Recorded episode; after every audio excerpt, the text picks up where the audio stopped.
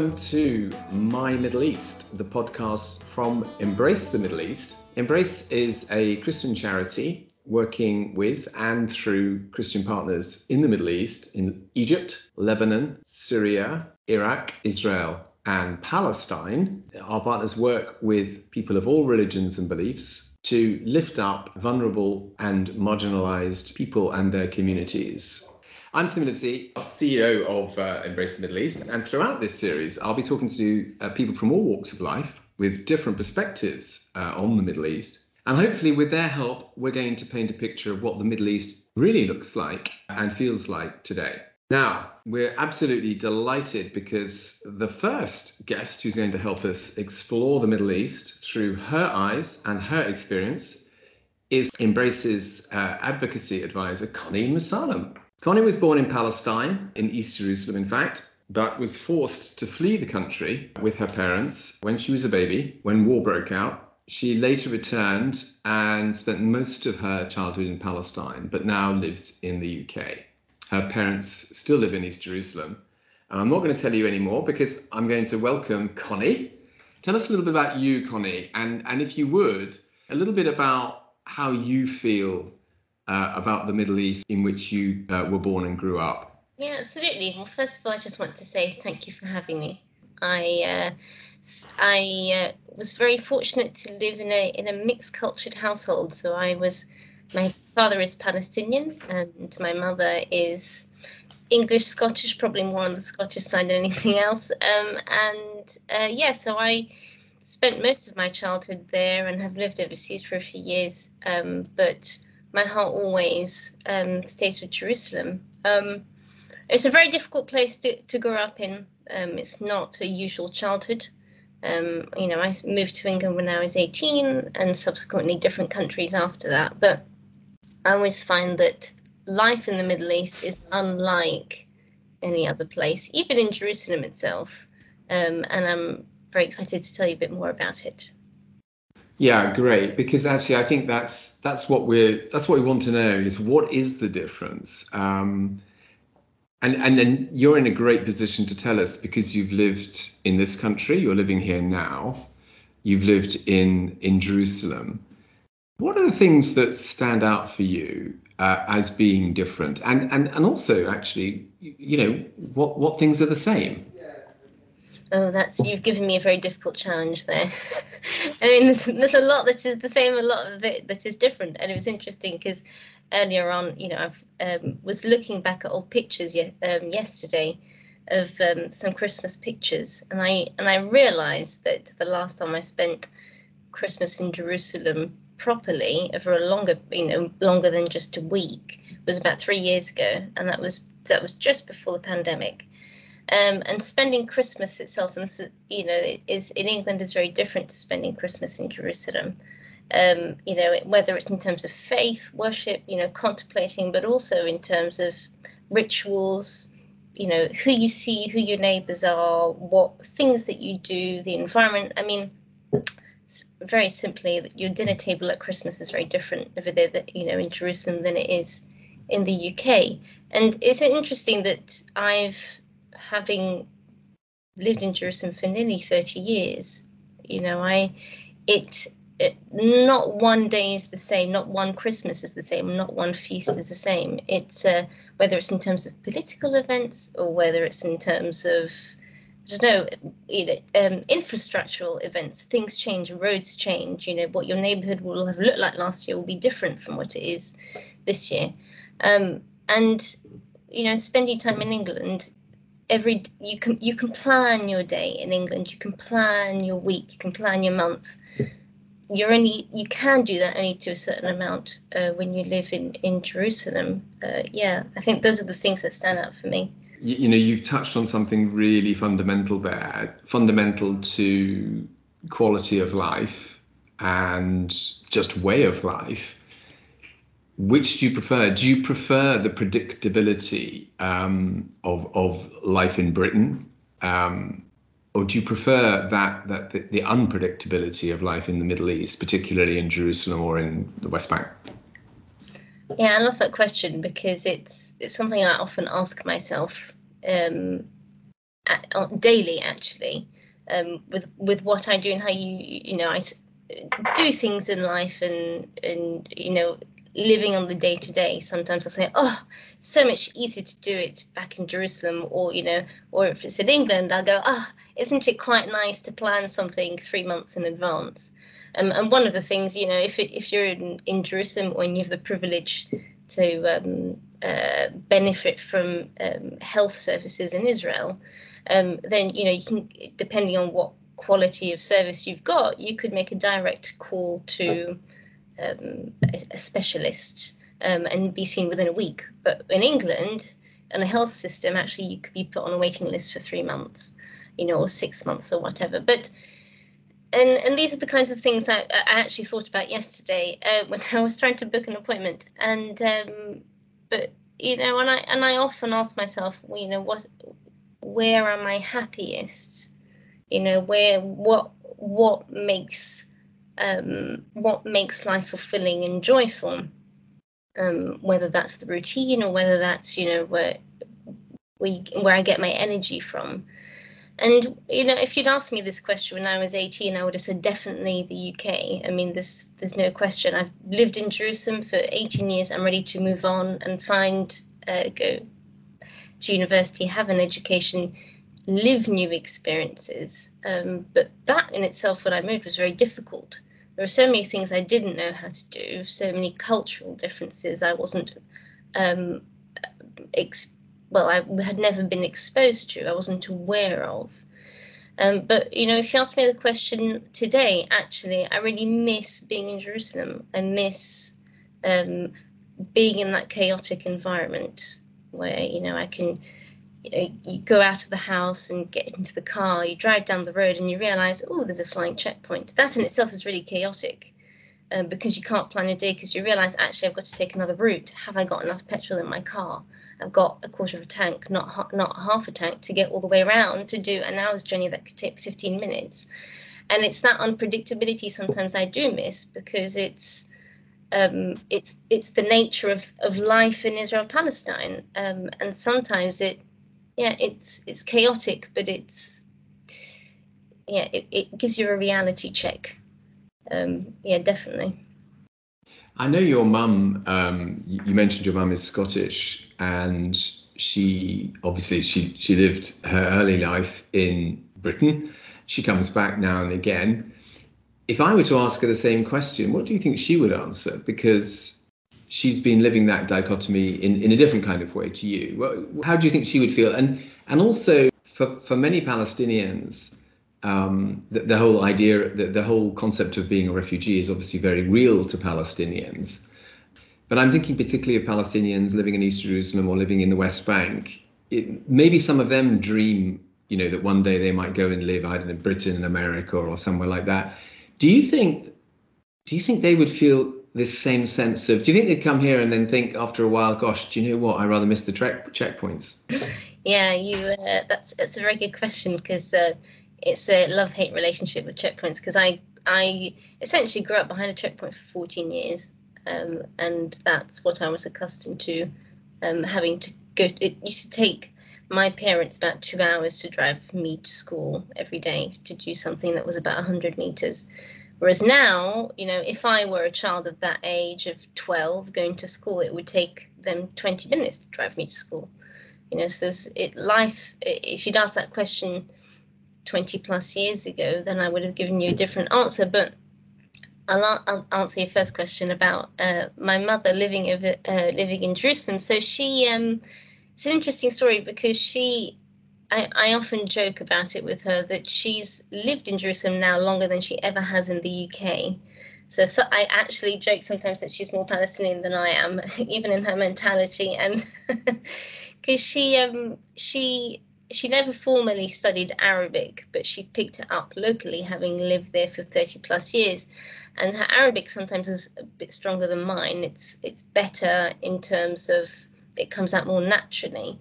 Um, and but it, it also has a bit of an accent and a twang that it comes from the south of Palestine, um, and it often, you know, um, she has colloquialisms of um, you know Bedouin colloquialism because she's a lot sees a lot of patient from the patients from the Bedouin community, and it it makes me laugh. And I often ask her, "Would you ever consider moving back to the UK?" And she said, "Oh, no way.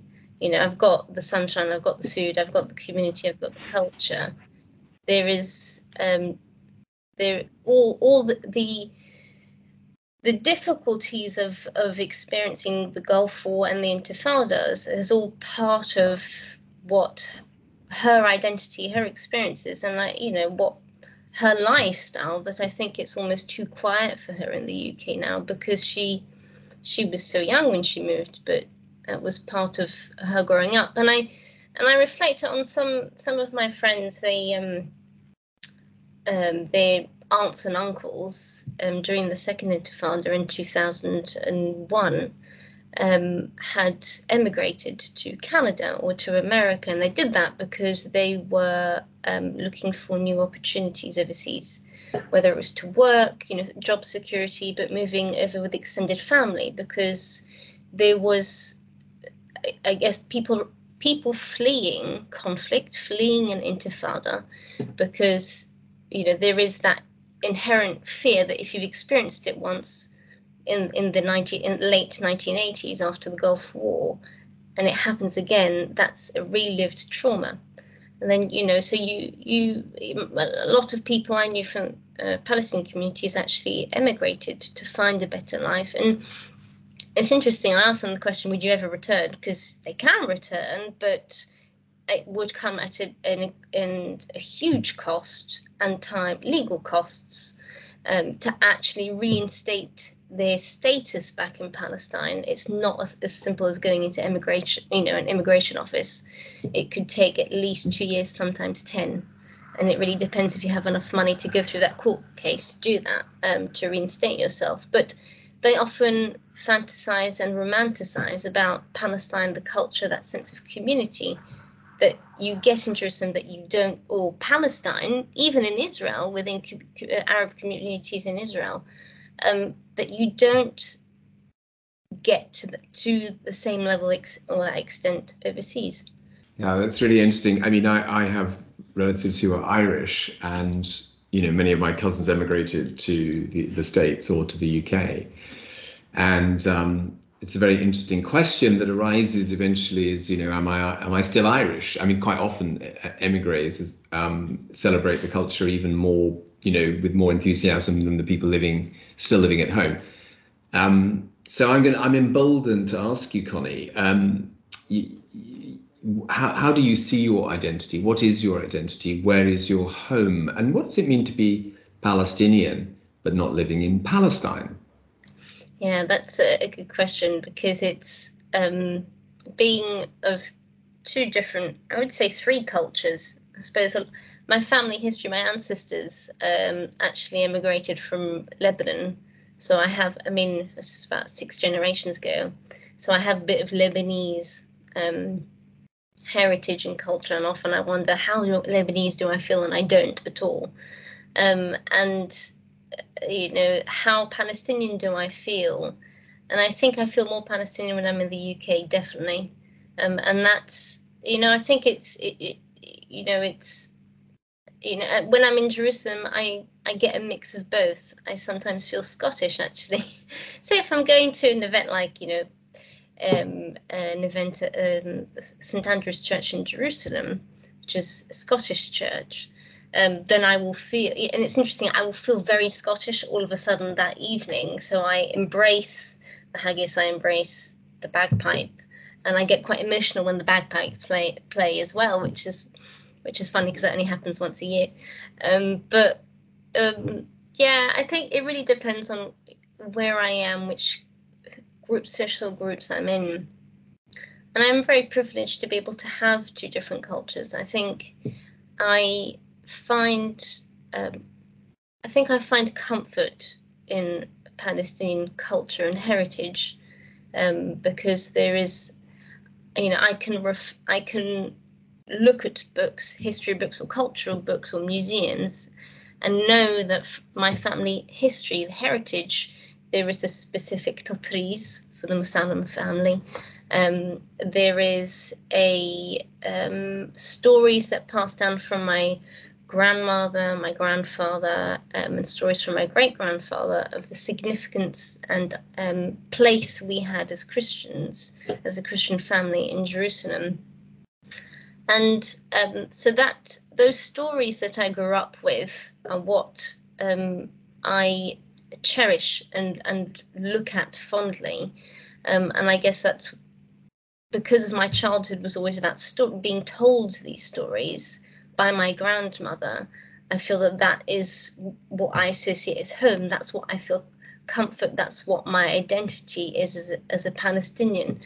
Um, and you know, it's I, I don't actually feel that as in my Scottish or my English heritage, and perhaps that could be maybe that the stories weren't passed down from you know my ancestors, but it's these are identity has lots of it really depends on on the groups that I'm with. I mean, I think what I heard there, uh, I hope I'm not imagining this, is that actually your sense of belonging, you have a you have a strong sense of belonging to uh, a, uh, a Palestinian family, a Palestinian tradition, Palestinian heritage, and and um, so I, I, that that's what's coming through quite strongly and and I hope this isn't you know this isn't meant to be an unfair question um, and and don't feel you have to answer it. Do you ever does that ever because I'm conscious that we're we're talking and and this is the whole point of this series we're talking about um, very human things and you're talking about um, thoughts and feelings um, but we're we're aware, of course, particularly in relation to Palestine, but it would be true Syria, Iraq, I mean anywhere, that, that there's so much politics as well. Um, and we're we're not talking about that uh, just at the moment. Do you ever sense, but but with that in mind, and with with with the with with in the back of your mind the news that comes through every now and again that something terrible has happened, someone's been killed, someone's been stabbed, or you know there's been an incursion into Gaza or whatever, do you ever feel any sense of guilt that that this sense of belonging, you you feel that belonging, but but but you're but it's not where you are? That's a good question, um, because the sense, the only sense of guilt, guilt I have is that I have been fortunate to live in different countries. They're all different parts of, of the puzzle, um, which have which have informed how more Palestinian I feel. Um, you know, but and it's interesting that you talk about different identities. Being a Jerusalemite feels different to being a Palestinian. And why I emphasize the difference is because when you know what you hear in the media is that you know you talk about Palestinians, Palestinians, and it's very one-dimensional. And when you talk, Palestine itself is like I don't feel national nationalistic. My identity comes from heritage stories, from my sense of belonging and my place in Jerusalem. So I actually feel more East Jerusalemite than I ever have Palestinian. And that's because I don't associate my identity with a state. And that the only reason is because that was not the environment in which I grew up with. I, you know, I I was fortunate to, to study in, in a mixed school that it was a non-religious school. Um, and it was, um, was a European school in Jerusalem. And, um, and it's interesting, I always ask my parents why they put me in a European French speaking school and not in a Palestinian school. Um, and this was the only reason this is why it was is because um, of this of the first Intifada. And what happened in the first Intifada was that schools went on strike. Teachers, um, or you know, teachers couldn't get to lessons to teach children, um, and there were only two schools available that were open throughout the first and the second Intifada. And one was an American school, and one was a French school. So that's why I went into a French school. And so my and I, it was a, really tiny school. It was only about 150 people, um, and from you know from from age three i was there up until 18 so i actually grew up with a lot of um, school kids from europe from um, palestine from israel from jerusalem. Um, they were jews they were muslims they were christians. So my identity as a Jerusalemite Palestinian actually stemmed from my experiences at school. I grew up in an environment where you weren't an environment that didn't um, nurture nationalism. It and it didn't I associate heritage or identity with um, with a state. Um, so we were and I'm really thankful for that for that because we were in I was in a bubble where I saw everybody as equal and how I felt as a Palestinian you know Jerusalemite I felt um, as equal and as everybody else. Um, yeah, I hope that answers your question. No, it's really interesting. Does it does it frustrate you ever that that that many people, if they if they meet you or meet another Palestinian, they will immediately jump to their idea of the things that must be important to you. You know, um, but actually those are things that that they have they have decided are important to them and and maybe not so important to you. I mean, it's such a politicized identity, and what I'm hearing from you, Connie, is that it, not for you.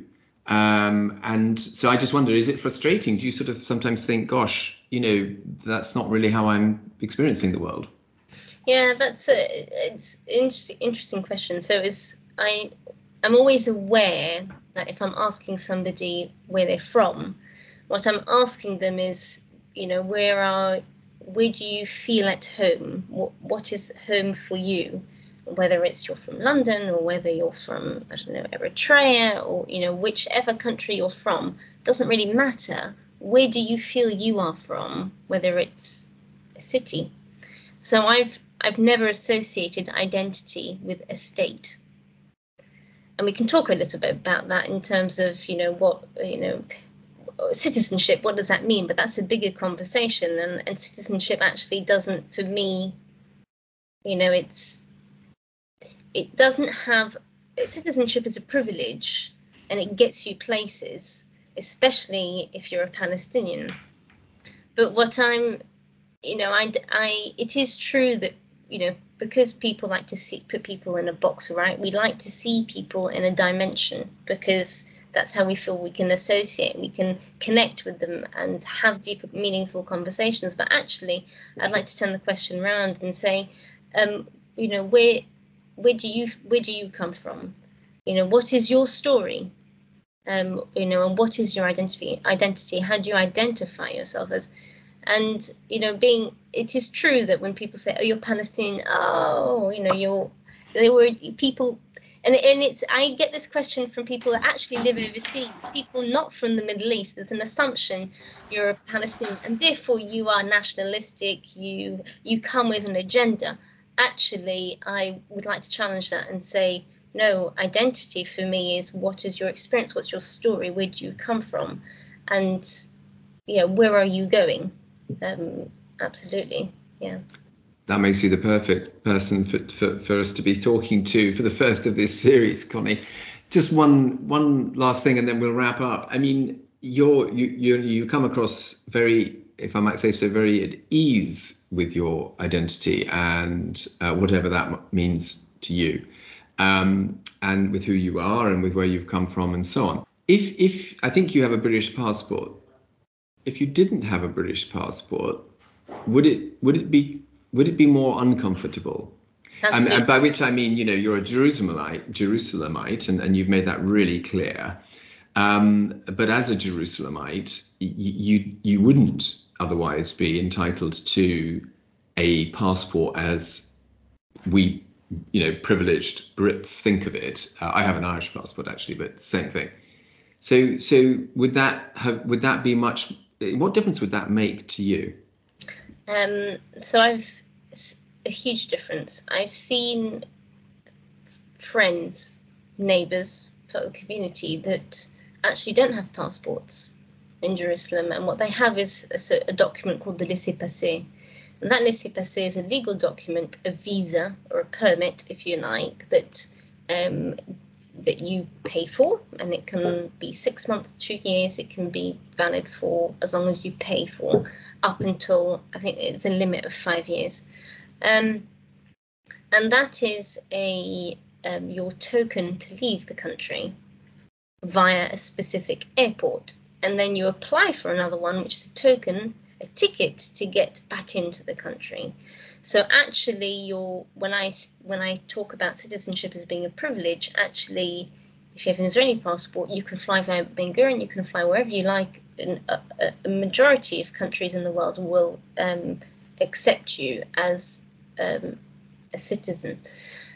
But if I didn't have a passport, I would I would find life very difficult because I wouldn't have access to freedom to travel via any pass any airport I wanted. I I you know filling out documents, legal papers, when they ask you what's your citizenship and you put stateless, what does that mean for you as an individual? And and I have friends that actually my friend's um, dad, who's over the age of 60, that doesn't have a passport. He's never had a passport.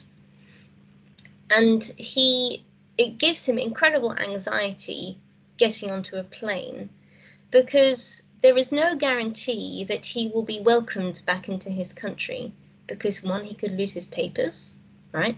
Um, and two, it, uh, an uprising could occur, for example, right? Or there's there is no guarantee that you are, as a stateless person, you can come back to your own country.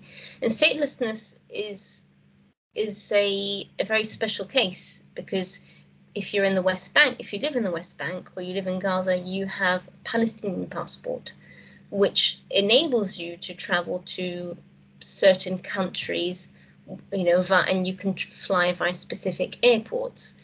If you are living in East Jerusalem or West Jerusalem, if you live in West Jerusalem, the likelihood that you have an Israeli passport is um, is high, so you could go and come as you like. Um, if you are from East Jerusalem, because of how legislation works in East Jerusalem, actually it's a no man's land. It's under the protection of Israel by law. Um, as a protected person, you are stateless. And what it means is you can either acquire the occupying state's passport, so an Israeli passport, or you go with none, or you apply for different passports via whether it's marriage, to your spouse, or um, inheritance, so you've right, you're you're born with that privilege. But I think it's citizenship is a is a privilege and it's a pass to freely move. And I think it would be very difficult if I didn't have a passport I would feel insecure. I would feel um, life would be very difficult and very expensive. Um, and and accessibility is becomes a privilege, not a right. Yeah, fundamentally. Thank you, Connie. Um, we're going to finish this uh, podcast with a with a with a very difficult question. In fact, two difficult questions. Okay, so brace yourself. The first is when I go to a Palestinian restaurant, what should I order? And the second is when I go to Jerusalem, where should I eat? um, what should you order in a Palestinian restaurant? It really depends on where you're going. it really depends. If yeah, I um. Let's pretend you're running you're running the restaurant. okay, you have full full control of the of the uh, the yeah the menu. Um, the thing I would order is castelletta, and what that is, because you can never really go wrong. But it depends if you're vegan or if you're vegetarian. I think you just have no hope in like in what in this recipe because it's just meat and barbecued vegetables.